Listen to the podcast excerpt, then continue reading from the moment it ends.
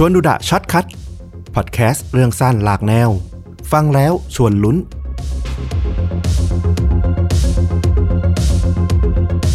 วันนี้ก็จะขอพา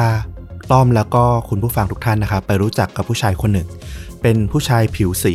ที่ชื่อว่าเควินสตริกแลนด์เขาอยู่ที่สหรัฐอเมริกานะ และตอนนี้เขาก็กำลังเป็นข่าวที่ถูกพูดถึงอย่างมากข่าวหนึ่งในอเมริกาเลยทีเดียว แต่ก่อนที่จะไปรู้เรื่องของเขาเนี่ย ต้องขอย้อนกลับไป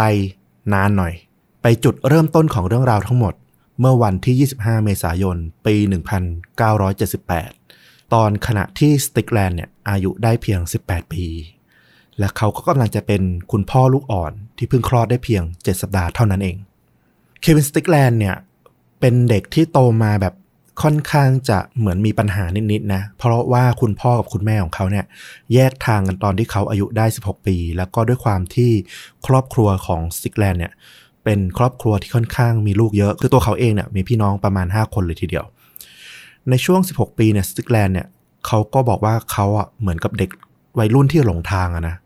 พราะว่าเขาเนี่ยก็ด้วยความที่ขาดคนที่ดูแลพ่อพ่อแม่หย่าเหมือนกับถูกทิ้งให้เลี้ยงดูกันเองอยู่ในบ้านอะเขาก็เลยเริ่มคบหากับเพื่อนๆในระแวกบ้านที่นิสัยไม่ค่อยดีเท่าไหร่ แล้วก็เริ่มหัดดื่มเหล้าสูบกัญชาอะไรอย่างเงี้ย ตามกลุ่มชุมชนของคนผิวสี ในสหรัฐอเมริกาที่เขาอยู่ เรื่องราวมาถึงปี 1978 อย่างที่บอกเนี่ยแหละ ตอนเนี้สติกแลนด์อายุได้ 18 ปีละ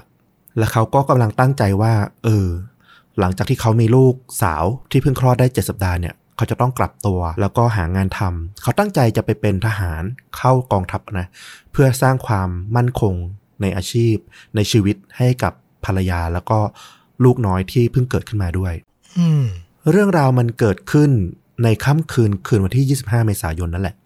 มันเกิดเหตุการณ์สะเทือนขวัญขึ้นในเมืองแคนซัสซิตี้รัฐมิสซูรีซึ่งสตริกแลนด์เนี่ยก็อาศัยอยู่ มันมีกลุ่มคนร้ายไม่ทราบจำนวนเนี่ย ได้บุกเข้าไปในบ้านหลังหนึ่ง โดยพวกมันเนี่ยได้มีปืนลูกซองอยู่ในมือ เพื่อใช้ในการปล้นด้วย มีผู้ที่อยู่ในบ้านนั้นน่ะอยู่ด้วยกันประมาณ 4 คน ประกอบไปด้วยเด็กสาวอายุ 22 ปีชื่อว่าเชอร์รี่แบล็กเด็กหนุ่มอายุ 20 ปีชื่อว่าจอห์นวอลเกอร์แล้วก็เด็กหนุ่มอีกคนอายุ 21 ปีชื่อแลร์รี่อินแกรมโดยที่มีแฟนสาวของอินแกรมเนี่ยอีกหนึ่งคนเป็นเด็กสาวอายุ 17 ปี ชื่อว่าซินเทียดักลาส จริงๆอะสี่คนเนี้ยเขาก็มารวมตัวกันเหมือนกับมีการจัดปาร์ตี้กินดื่มกันในบ้านนั่นแหละ ระหว่างที่กำลังเมามาอยู่ในปาร์ตี้ในบ้านนั้นน่ะ พวกเขาก็ต้องหวาดผวา เพราะว่าชายแปลกหน้าที่เราได้เล่าเนี่ย ได้บุกเข้ามาในบ้าน แล้วก็ใช้อาวุธปืนเนี่ยขู่ให้พวกเขาเนี่ยอย่าได้ขัดขืน ก่อนที่ผู้ชายคนเนี่ยจะตรงเข้ามาแล้วก็มัดพวกเขาไว้ทีละคน ตอนนี้เนี่ยเด็กหนุ่มสาวทั้ง 4 คนเนี่ยยังไม่รู้ชะตาชีวิตของพวกเขาเองเลยว่าจะเป็นอย่างไรต่อไป พวกมันอาจจะมาแค่ปล้นแล้วก็จากไป หรือมันอาจจะมีเจตนามุ่งร้ายอื่นๆ แอบแฝงอยู่ก็เป็นได้ ที่สำคัญคือ พวกมันเนี่ย ดันไม่ได้ปิดหน้าค่าตาใดๆทั้งสิ้นเลยอื้อหือน่ากลัวแล้วเพราะว่าถ้าปล่อยให้เห็นหน้านี่แสดงว่ามันอาจจะไม่ปล่อยให้พวกเขาอะมีชีวิตรอด ถูกต้อง ก่อนที่พวกเขาเนี่ยจะได้คิดว่ามันจะเกิดอะไรขึ้นต่อไปเนี่ยทันใดนั้นเสียงปืนก็ดังขึ้น ร่างของเด็กสาวคนหนึ่งเนี่ยก็ได้ล่วงลงไปที่พื้น จากนั้นไม่นานเลย เสียงปืนก็ดังขึ้นติดกันอีก3นัดติดๆทีละร่างทีละร่างเนี่ย จากที่กรีดร้องหวาดกลัวเนี่ยค่อย ๆ หายไปเงียบสนิท กลายเป็นร่างไร้ลมหายใจทั้งสี่ร่าง นอนอยู่บนพื้น กองเลือดที่ท่วมไปหมดอื้อหือพวกคนร้ายเนี่ยก็รีบกวาดทรัพย์สินที่มีค่าแล้วก็ทิ้งร่างของเด็กหนุ่มเด็กสาว ทั้งสี่เอาไว้เบื้องหลัง ก่อนที่จะขับรถหนีหายไปอย่างรวดเร็ว แต่สิ่งที่พวกมันไม่รู้เลยเนี่ยก็คือ เด็กสาวที่อายุน้อยที่ที่สุดเนี่ย ซินเทียดักลาสเนี่ย เธอเนี่ยกระสุนคลาดจุดตายไปอย่างเฉียดฉิว แทนที่จะโดนยิงที่หน้าท้อง แล้วก็ทำให้เสียเลือดอย่างมากจนตายเนี่ย กระสุนมันพลาดไปโดนบริเวณช่วงขา แล้วก็ทำให้เธอเนี่ยมีเลือดสาดกระเซ็นดูคล้ายกับบาดเจ็บสาหัส แล้วเธอเนี่ยก็ใจแข็งมาก พอโดนยิงล่วงลงไปเนี่ย เธอก็อดกลั้นความเจ็บปวด แล้วก็แกล้งนอนตาย รอให้พวกมันอะออกจากบ้านไป ทำให้เธอรอดชีวิตออกมาได้ในที่สุด แล้วก็รีบแจ้งตำรวจในทันที เช้าวันรุ่งขึ้นเนี่ยตำรวจก็สามารถติดตามผู้ต้องสงสัยในคดีนี้มาได้ทันทีเลยทีเดียว ด้วยคำให้การของซินเทียที่ได้ให้ไว้ด้วยเนี่ยแล้วก็ประกอบกับตัวตำรวจเองเนี่ยด้วยความที่มันเป็นเมืองที่ไม่ได้ใหญ่มากในยุคนั้นอยู่แล้วเนี่ยเขาก็มีประวัติของเด็กวัยรุ่นอายุรุ่นราวคราวเดียวกับตามที่พยานหรือซินเทียเนี่ยได้ให้เนี่ยเขามีประวัติอยู่แล้วว่าน่าจะเป็นกลุ่มไหนเป็นใคร เขาก็จับ ชายหนุ่มที่ชื่อว่าคิมแอดกินส์อายุ 19 ปี แล้วก็วินเซนต์เบลอายุ 21 ปีมาได้ตำรวจเนี่ยก็ตรวจค้นแล้วก็พบอาวุธปืนที่มีลายนิ้วมือของพวกเขาบนปืนนั้นนะทันทีเลยนะ นอกจากนี้เนี่ยยังค้นพบรถที่ใช้ออกปล้นด้วย จากการพิสูจน์ลายนิ้วมือบนรถเนี่ยก็ทำให้ตำรวจเนี่ยได้ชื่อผู้ต้องสงสัยเพิ่มอีกหนึ่งคน นั่นก็คือเควินสตริกแลนด์ที่เราพูดถึงตั้งแต่แรกนี่แหละอืมแล้วก็ไม่รอช้านะตำรวจก็ไปจับ เควินสตริกแลนด์เนี่ยมาจากบ้านทันทีแล้วก็นำมาสอบสวน บีบคั้นอย่างหนัก เพื่อให้รับสารภาพว่ามีส่วนเกี่ยวข้องกับ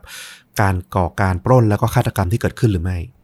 ซึ่งในที่สุดเนี่ยตัวแอดกินส์กับเบลเนี่ยสองคนแรกที่ถูกจับมาได้ก่อนเนี่ยก็สารภาพนะในข้อหาฆาตกรรมอย่างหมดเปลือกเลย เพราะว่ามันจำนนด้วยหลักฐานต่างๆ เรื่องราวที่แอดกินส์และเบลเนี่ยสารภาพก็คือพวกเขาเนี่ยไปเล่นการพนันทอยลูกเต๋า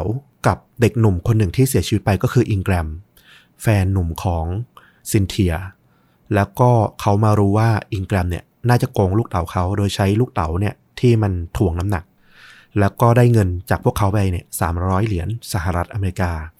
ทำให้พวกเขาเนี่ยเกิดความแค้นมากแอดกินก็เลยชวนเบลเนี่ยตามไปถึงบ้านที่อิงแกรมอยู่ แล้วก็เข้าไปปล้น โดยเขาให้การสารภาพนะว่าเขาเนี่ยไม่ได้ไต่ตองที่จะทำการฆาตกรรมหรือฆ่าคนทั้งสี่มาก่อนแต่อาจจะด้วยความตกใจที่ว่าพวกเขาเข้าไปแล้วก็คนพวกนี้จำหน้าได้แล้วเนี่ย ก็เลยแบบอาจจะตัดสินใจแบบ ในตอนนั้นที่จะสังหารทั้งสี่คนขึ้นมาอือหือผลจากการสารภาพเนี่ยก็อาจจะเป็นการต่อรองระหว่างเจ้าหน้าที่กับตัวแอดกินส์แล้วก็เบลด้วยเนี่ย ก็ทำให้ทั้งคู่เนี่ยได้รับการลดหย่อนโทษนะลงไป เหลือรับโทษไปคนละ 20 ปีในที่สุด แต่กับสติกแลนด์เนี่ย สิกแลนด์เขายืนกรานอย่างเด็ดขาดเลยว่าเขาไม่ได้มีส่วนร่วมกับการก่ออาชญากรรมของทั้งคู่แต่อย่างใดทั้งสิ้น เขาเล่าว่าเขาเนี่ยเป็นเพียงเพื่อนสมัยเด็กของเบลเท่านั้นเอง รู้จักกับเบลเนี่ยตั้งแต่ตอนที่เบลเนี่ยออกจากสถานพินิจแล้วก็กลับมาในชุมชน แล้วก็เขาเองเนี่ยจริง ๆ ก็ถูกพ่อเนี่ยคอยปรามเอาไว้ว่าอย่าได้ไปคบกับเบลมากนัก เพราะว่าเด็กคนนี้จะทำให้ลูกเนี่ยเสียคน แล้วก็อาจจะนำเรื่องเลวร้ายมาในชีวิตของสตริกแลนด์ได้ แต่เขาก็ไม่ได้เชื่อคุณพ่อนะ นอกจากนี้เนี่ยแม้คำกล่าวอ้างของเขาเนี่ยจะระบุว่าตอนเวลาช่วงสี่ทุ่มที่มีการฆาตกรรมเกิดขึ้นเนี่ยเขาจะอยู่ที่บ้านแล้วก็กำลังดูโทรทัศน์ รวมถึงมีการคุยโทรศัพท์ แล้วก็นั่งเล่นเกมกับคนในครอบครัวอยู่ก็ตาม แต่ตำรวจก็ไม่เชื่อนะ แม้ว่าญาติของซิกแลนด์เนี่ยจะมายืนยันกันหลายปากเลยทีเดียว แต่ตำรวจก็ไม่เชื่อ เพราะสุดท้ายตำรวจไปเชื่อว่า รอยนิ้วมือที่ปรากฏบนรถที่เอาไปใช้ป้นเนี่ย มันมีรอยนิ้วมือของซิกแลนด์อยู่ เขาเชื่ออย่างปักใจเลยว่าสตริกแลนด์เนี่ย ก็เป็นเด็กหนุ่มอยู่ในกลุ่มของพวกแอดกินส์แล้วก็เบลที่ไปก่ออาชญากรรมอยู่ดี จริง ๆ แอดกินส์และก็เบลอะ ก็น่าจะแบบยืนกรานปฏิเสธให้ได้นะ ถ้าแบบไม่ได้ทำจริง ๆ อะ สตริกแลนด์เนี่ย อืม เรื่องราวเนี่ยก็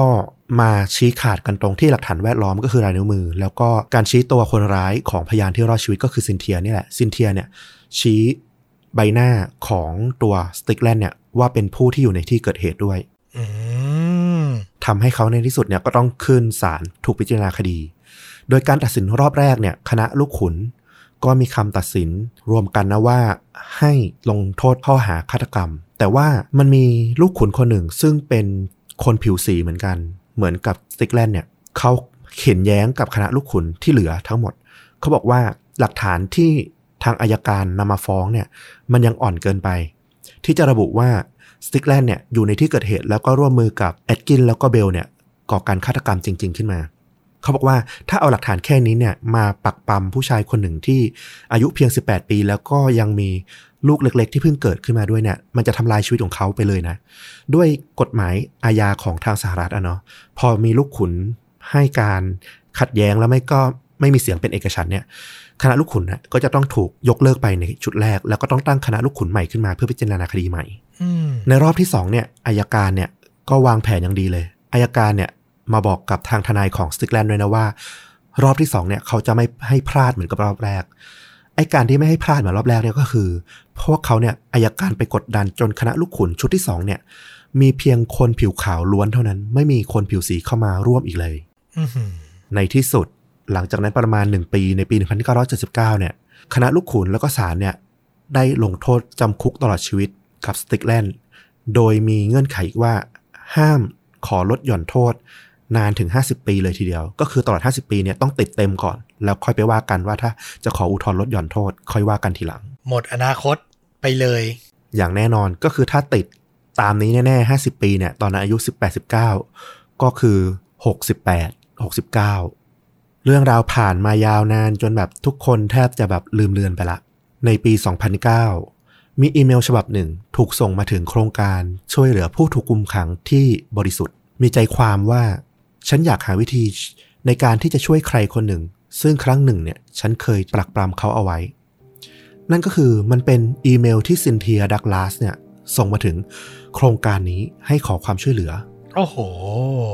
เธอนอนกอดความรู้สึกผิดเนี่ยมาตลอด 30 ปีเลย เรื่องจริงที่มันเกิดขึ้นในปี 1978เนี่ยก็คือ จริงๆ เนี่ยซินเทียไม่ได้แน่ใจนะว่าสตริกแลนด์เนี่ยอยู่ในที่เกิดเหตุอยู่ในบ้านหลังนั้น หรือว่าอยู่ใกล้ๆบริเวณนั้นในคืนนั้นหรือไม่ อาจจะด้วยฤทธิ์สุราแล้วก็พวกสารเสพติดที่เธอเสพในปาร์ตี้ด้วย ก็ทำให้เธอมึนงง แล้วก็ความทรงจำเนี่ยมันสับสน แต่สิ่งที่ทำให้เธอกล้ายืนยันคำให้การเนี่ยที่ชี้ใบหน้าของสติกแลนด์เนี่ยแล้วก็ถูกศาลนำมาเป็นข้อมูลสำคัญว่าพยานได้ชี้ตัวเนี่ย ก็คือนายตำรวจที่ทำการสืบคดีเนี่ยที่ชื่อว่าริชาร์ดโซเล็กเขาได้เอารูปของสติกแลนด์เนี่ยมาให้เธอ แล้วก็บอกว่าเลือกหมอนี่สิ แล้วที่เหลือเนี่ยเดี๋ยวทางพวกเราเนี่ยจัดการให้ คุณก็จะมีชีวิตต่อไปได้ โดยที่ไม่ต้องกังวลอีกต่อไปว่า ไอ้หมอนี่หรือไอ้พวกของมันเนี่ยจะเอามาทำอะไรคุณในภายหลังได้อีกอื้อหือหลังจากนั้นเนี่ยซินเทียก็เลยชี้ตัวสติกแลนด์ตามคำแนะนำของริชาร์ดซูริก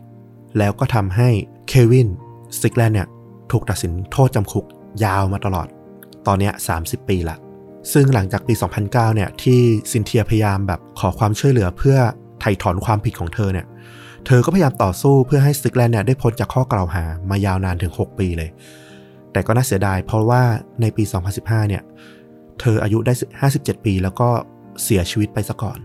โดยที่เธอเนี่ยยังไม่สามารถไปยกเลิกคำให้การของเธอในปี 1978 เนี่ย กับทางการได้สำเร็จ ก็คือเธอออกมาพูดออกมาเรียกร้องนี่แหละ แต่ว่าการดำเนินการในเรื่องกระบวนการทำกฎหมายที่จะยกเลิกคำให้การในปีนู้นน่ะมันยังไม่สำเร็จ เธอก็มาเสียชีวิตซะก่อน เรานึกออกเลย เพราะว่าถ้าปล่อยให้ยกเลิกง่ายๆไปเนี่ย ระบบทั้งระบบนี้คือพังคลืนเลยนะ ถูกต้อง มันแสดงให้เห็นว่าแบบมีปัญหามากๆ ยากแหละที่จะแบบทำอย่างนั้นได้ เจ้าหน้าที่รัฐก็ต้องแบบสืบสวนกันแบบหนักหน่วงแหละ แล้วก็อีกหนึ่งเรื่อง ที่ไม่ได้มีการพูดถึง แล้วก็ต้อมก็พูดเมื่อกี้ แล้วก็สงสัยอยู่เหมือนกัน นั่นคือจริง ๆ แล้วเนี่ยสี่เดือนหลังจากที่เควินสติกแลนเนี่ยถูกจำคุกเข้าไปเนี่ยเบลเนี่ยได้มาบอกกับศาลนะ แล้วก็บอกกับดักลาสด้วยว่าดักลาสเนี่ยได้ทำผิดพลาดอย่างมหันต์เลย ที่กล่าวโทษว่าสติกแลนเนี่ยร่วมมือกับเขาในการก่อเหตุ เพราะว่าเขาเนี่ยยืนยันว่าสติกแลนด์เนี่ยไม่ได้ไปกับเขาในคืนนั้นเลยอื้อหือคือคนร้ายตัวจริง ก็บอกตำรวจไปแล้วด้วย บอกกับตำรวจบอกกับศาลแล้วด้วยว่าสติกแลนด์ไม่ได้อยู่ แต่ว่าศาลเนี่ยก็ไม่เชื่อเอาคำยืนยันของพยานผิวขาว แล้วก็หลักฐานที่หาได้เนี่ยมายืนยันว่ายังไงก็ผิด โอ้โห โหดร้ายอย่างไรก็ดีเนี่ยแม้ซินเทียจะเสียชีวิตไปก่อนนะ แต่ว่ากระบวนการช่วยเหลือสติกแลนด์เนี่ยก็ยังดำเนินการต่อไป เพราะว่าทางโครงการเนี่ยรับเรื่องของสติกแลนด์ไว้ละ ในเมื่อตัวพยาน สำคัญปากเอกหนึ่งเดียวของคดีเนี่ยมายืนยันเองว่าเธอให้การที่ไม่ถูกต้องไปในตอนนู้น และต้องการแก้ไขคำให้การของเธอเนี่ยทำให้โครงการเนี่ยพยายามผลักดันเรื่องราวเพื่อช่วยเหลือสติกแลนด์ให้พ้นโทษเนี่ยยาวนานต่อเนื่องมาเรื่อยๆ จนกระทั่งถึงปี 2020อายการเมืองแล้วก็อดีตอายการรวมถึงพวกนักการเมือง แล้วก็นายกเทศมนตรีของเมืองเนี่ยต่างก็เข้ามาสนับสนุนให้ช่วยเหลือนะต่างเชื่อในความบริสุทธิ์ของสติกแลนด์กันมาก ในเดือนมิถุนายนปีนี้นี่เองศาลฎีกาของรัฐมิสซูรีเนี่ยหลังจากที่ประมวลคำร้องขอให้ทบทวนคดีของสติกแลนด์ก็ได้ทำการปฏิเสธคำขอนั้นลง เพราะว่าเขาเชื่อว่าการตัดสินเดิมเนี่ยถูกต้องถูกต้องดีอยู่แล้วอืมมันก็คงเป็นเรื่องของความน่าเชื่อถือของระบบยุติธรรมด้วยอะอย่างที่ต้อมบอกแหละว่า ถ้ามีการหักล้างทางคดีที่มันไม่ได้แบบมีหลักฐานชัดเจนอะและตัวพยานที่ เป็นปากเอกที่จะมายกเลิกเนี่ยก็ดันเสียชีวิตไปแล้วด้วยคำให้การหลักที่จะแบบเอามาสัดค้านเนี่ย มันก็หายไปตามกันเวลาไปแล้วเนี่ย ถ้ามองในแง่ทางกฎหมายของเขาอะในระบบเขาอะมันก็คือตามนั้นอะเขาก็ไม่ขอทบทวนคดีนี้ อืมตอนนี้เนี่ยสติกแลนด์เนี่ยอายุได้ 62 ปีแล้วในปีนี้นะ ตอนนี้เนี่ยเขาต้องใช้รถเข็น ในการเดินทาง เพราะว่าเขาเกิดภาวะทุพพลภาพจากการติดคุกยาวนานกว่า 30-40 ปี ตอนนี้เขายืนด้วยตนเองเนี่ยยังไม่ค่อยได้เลย รวมถึงยังมีภาวะของโรคหัวใจแล้วก็ความดันโลหิตสูงร่วมด้วย นอกจากนี้เนี่ยเขายังสูญเสียคนที่รักมากอย่างคุณแม่ไปในปี 2011 อีกด้วย ความตั้งใจหนึ่งเดียวในโลกที่มืดมนแล้วก็ไร้ความหวังของเขาเนี่ยก็คือสักวันหนึ่งเนี่ย เขาจะได้ออกไปโลกภายนอก เพื่อไปเยี่ยมหลุมศพของคุณแม่ แล้วก็ได้ไปสัมผัสน้ำทะเล ซึ่งเขาไม่เคยได้สัมผัสมาก่อนเลยในชีวิต ความหวังของเขาคือเขายังรู้สึกว่าอย่างน้อยก็มีกลุ่มคนกลุ่มหนึ่งแหละ ที่เชื่อในความบริสุทธิ์ของเขา เขาก็เชื่อว่าสักวันหนึ่งมันอาจจะทำให้เขาเนี่ยได้ออกไปจากคุกแห่งนี้ก็เป็นไปได้ วันที่ 23 พฤศจิกายน 2021 เมื่อไม่กี่วันก่อนหน้านี้เองนะ ขณะที่สติกแลนเนี่ยไม่ทราบอีกแล้วล่ะว่าโลกภายนอกกำลังเกิดอะไรขึ้น เพราะว่าสิ่งที่เขารับทราบหลังสุดก็คือสารดีกาของรัฐเนี่ยตีตกเรื่องคำร้องของเขาไป ระหว่างที่เขานั่งดูรายการโปรดอยู่ในคุกเนี่ยก็มีข่าวสั้นที่แทรกขึ้นมา แล้วก็ทำให้เขาต้องตกตะลึง เพราะข่าวนั้นระบุว่าสติกแลนได้รับการยกเว้นโทษ หลังจากที่จำคุกมามากกว่า 43 ปีในที่สุดนะ ตอนนี้เขาได้รับการปล่อยตัวแล้วก็เป็นผู้บริสุทธิ์ในที่สุดแล้ว อื้อหือหมุดหมายที่สำคัญเลยก็คือ เขาเนี่ยกลายเป็นคนที่ถูกจำคุกนานที่สุด ต้องบอกว่าเป็นผู้บริสุทธิ์ที่ถูกจำคุกนานที่สุด 43 ปี มากที่สุดของรัฐมิสซูรี แล้วก็มากที่สุดในประวัติศาสตร์ของสหรัฐอเมริกาด้วย เป็นสถิติที่ไม่ควรมีใครทำลายเด็ดขาด จบแค่ตรงนี้พอถูกต้องอย่างมาก แล้วเรื่องที่น่าเจ็บปวดใจแทนคุณสติกแลนด์มากที่สุด เรื่องหนึ่งคือเรื่องอะไรรู้ไหมอืมตามปกติเนี่ย เวลาที่ ผู้ที่บริสุทธิ์เนี่ยถูกจำคุกโดยที่ไม่ยุติธรรมใช่ไหมแล้วได้รับการพิสูจน์ว่าไม่มีความผิดเนี่ยจริงๆอะรัฐจะต้องชดเชย ในเรื่องที่เขาถูกจำคุกมาอย่างยาวนานเนี่ยต้องมีเงินชดเชยให้เขา ในกรณีของสติกแลนด์เนี่ยเขาบอกว่ากรณีของเขาเนี่ยมันไม่เข้าข่ายในเรื่องของการชดเชยเงินจากรัฐ เพราะว่ากฎหมายเนี่ยระบุเอาไว้ว่า จะชดเชยให้ก็ต่อเมื่อมีการรื้อฟื้นคดี แล้วก็ มีการหักล้างด้วยการใช้หลักฐานในเรื่องของ DNA เท่านั้น ซึ่งในกรณีของซิกแลนเนี่ยเขาเนี่ยได้รับการรื้อคดีแล้วก็รับความบริสุทธิ์เนี่ยมาจากการพยายามยืนยันว่า พยานอย่างซินเทียดักลาสเนี่ยเคยพยายามยืนยันหลายรอบแล้วว่า เธอเนี่ยให้การครั้งแรกเนี่ยอย่างไม่บริสุทธิ์ใจอย่างผิด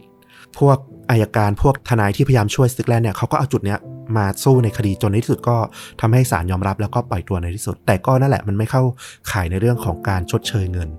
แต่ว่าทางโครงการเขาก็ได้เปิดแคมเปญระดมทุนนะ ให้ประชาชนเนี่ยบริจาคช่วยเหลือกรณีของสติกแลนด์เนี่ยตั้งแต่เดือนมิถุนายนปี 2021 เนี่ยแล้วก็ระดมทุนมาได้ประมาณ 240,000 เหรียญสหรัฐ ก็พอน่าจะ ทำให้เขาสามารถกลับมาในชีวิตปัจจุบัน แล้วก็พอที่จะตั้งตัวหรือทำอะไรต่อไปได้บ้างนะก็เป็นเรื่องที่มีทั้งสุขแล้วก็เศร้าอยู่ในเรื่องเดียวกันเลย คนคนหนึ่งจะต้องอดทนมา 40 กว่าปี ก่อนจะได้รับความยุติธรรมนะ โหดร้ายนะ และเราเชื่อว่าในสังคมทุกประเทศทั่วโลกอะ่ะ ยังมีคนที่เป็นแบบเนี้ยเป็นเหล่าคนบริสุทธิ์ที่แบบ มีข้อบกพร่องของกฎหมายทำให้เขาต้องเข้าไปรับโทษอะ่ะ อีกเยอะเลยทีเดียว ก็นี่แหละ ก็ต้องอาศัยการช่วยเหลือการการรวบรวมหลักฐานจากผู้คนที่ทำงานในแบบเนี้ยนะ ได้ยินมาว่าอเมริกามีหน่วยงาน หาการช่วยเหลือให้แบบเราแบบ innocent people อะไรประมาณเนี้ยนะ เอออยู่ก็ดีนะ ดีมากเลย จริงต้อมก็เคยเล่าถึงเรื่องราวประมาณนี้มา แล้วครั้งหนึ่งแล้วเนาะที่เขาพยายามช่วยเหลือผู้บริสุทธิ์กัน ใช่ แล้วก็เรามีเรื่องเพิ่มเติมอีกนิดหนึ่งสำหรับเคสนี้ เผื่อบางคนอาจจะยังคาใจและน่าจะมีคำถามแล้วว่า สุดท้ายเนี่ยมีอะไรเกิดขึ้นกับคุณตำรวจริชาร์ดซูเล็กที่ไปกดดันทางคุณซินเทียดักลาสให้กล่าวหาสติกแลนด์หรือเปล่า เพราะว่าถึงกฎหมายเนี่ยจะไม่ได้เอาผิดเขาในที่สุดนะ แต่ว่าให้หลังไม่กี่ปีเนี่ยริชาร์ดซูเล็กนายตำรวจคนเนี้ยก็ไปก่อคดีฆาตกรรมเมียตัวเอง ด้วยสาเหตุทะเลาะเบาะแวงอะไรสักอย่างไม่ทราบได้เนี่ย แล้วเขาก็ตัดสินใจจบชีวิตตัวเองในที่สุดอื้อหือก็เรียกว่ากฎแห่งกรรมก็ตามมาอย่างรวดเร็วเหมือนกัน ก็คือพอจะเป็นข้อสรุปได้ว่าเขาก็ไม่ได้แบบมีความเหมาะสมที่จะแบบเป็นตำรวจดำเนินคดีกับใครสักเท่าไหร่อะ คือก็แบบมีความรุนแรงในจิตใจในตัวเองอยู่อืมนะครับ นี่แหละก็คือชวนดูดะ Short Cut นะครับ เรื่องราวสั้นๆ กระชับกระชับนำมาถ่ายทอดให้ผู้ฟังได้ฟังกัน ตอนนี้นี่ถือว่าเป็น Short Cut แบบ long ๆ เหมือนกันนะ ยาวนิดนึง แอบนิดนึนะงครับ แต่ดีแต่ดีแต่ดีแต่ดีนะครับผมได้รู้เต็มๆทีเป็นเคสที่แบบอยู่ในความสนใจในสหรัฐอเมริกาอีกด้วยนะครับ ก็ใครสนใจก็กลับมาติดตามฟังแบบนี้ได้ใหม่นะครับ นอกจากตอนประจำขนาดยาวแล้วก็ยังมีมาให้ติดตามอีก ใน 1 สัปดาห์ก็จะได้เจอกันบ่อยขึ้นนะครับผมกลับมาติดตามชวนดูดะได้ในทุกรายการใน episode ต่อๆไป วันนี้ต้อมกับฟลุกลาไปก่อน สวัสดีครับ สวัสดีครับ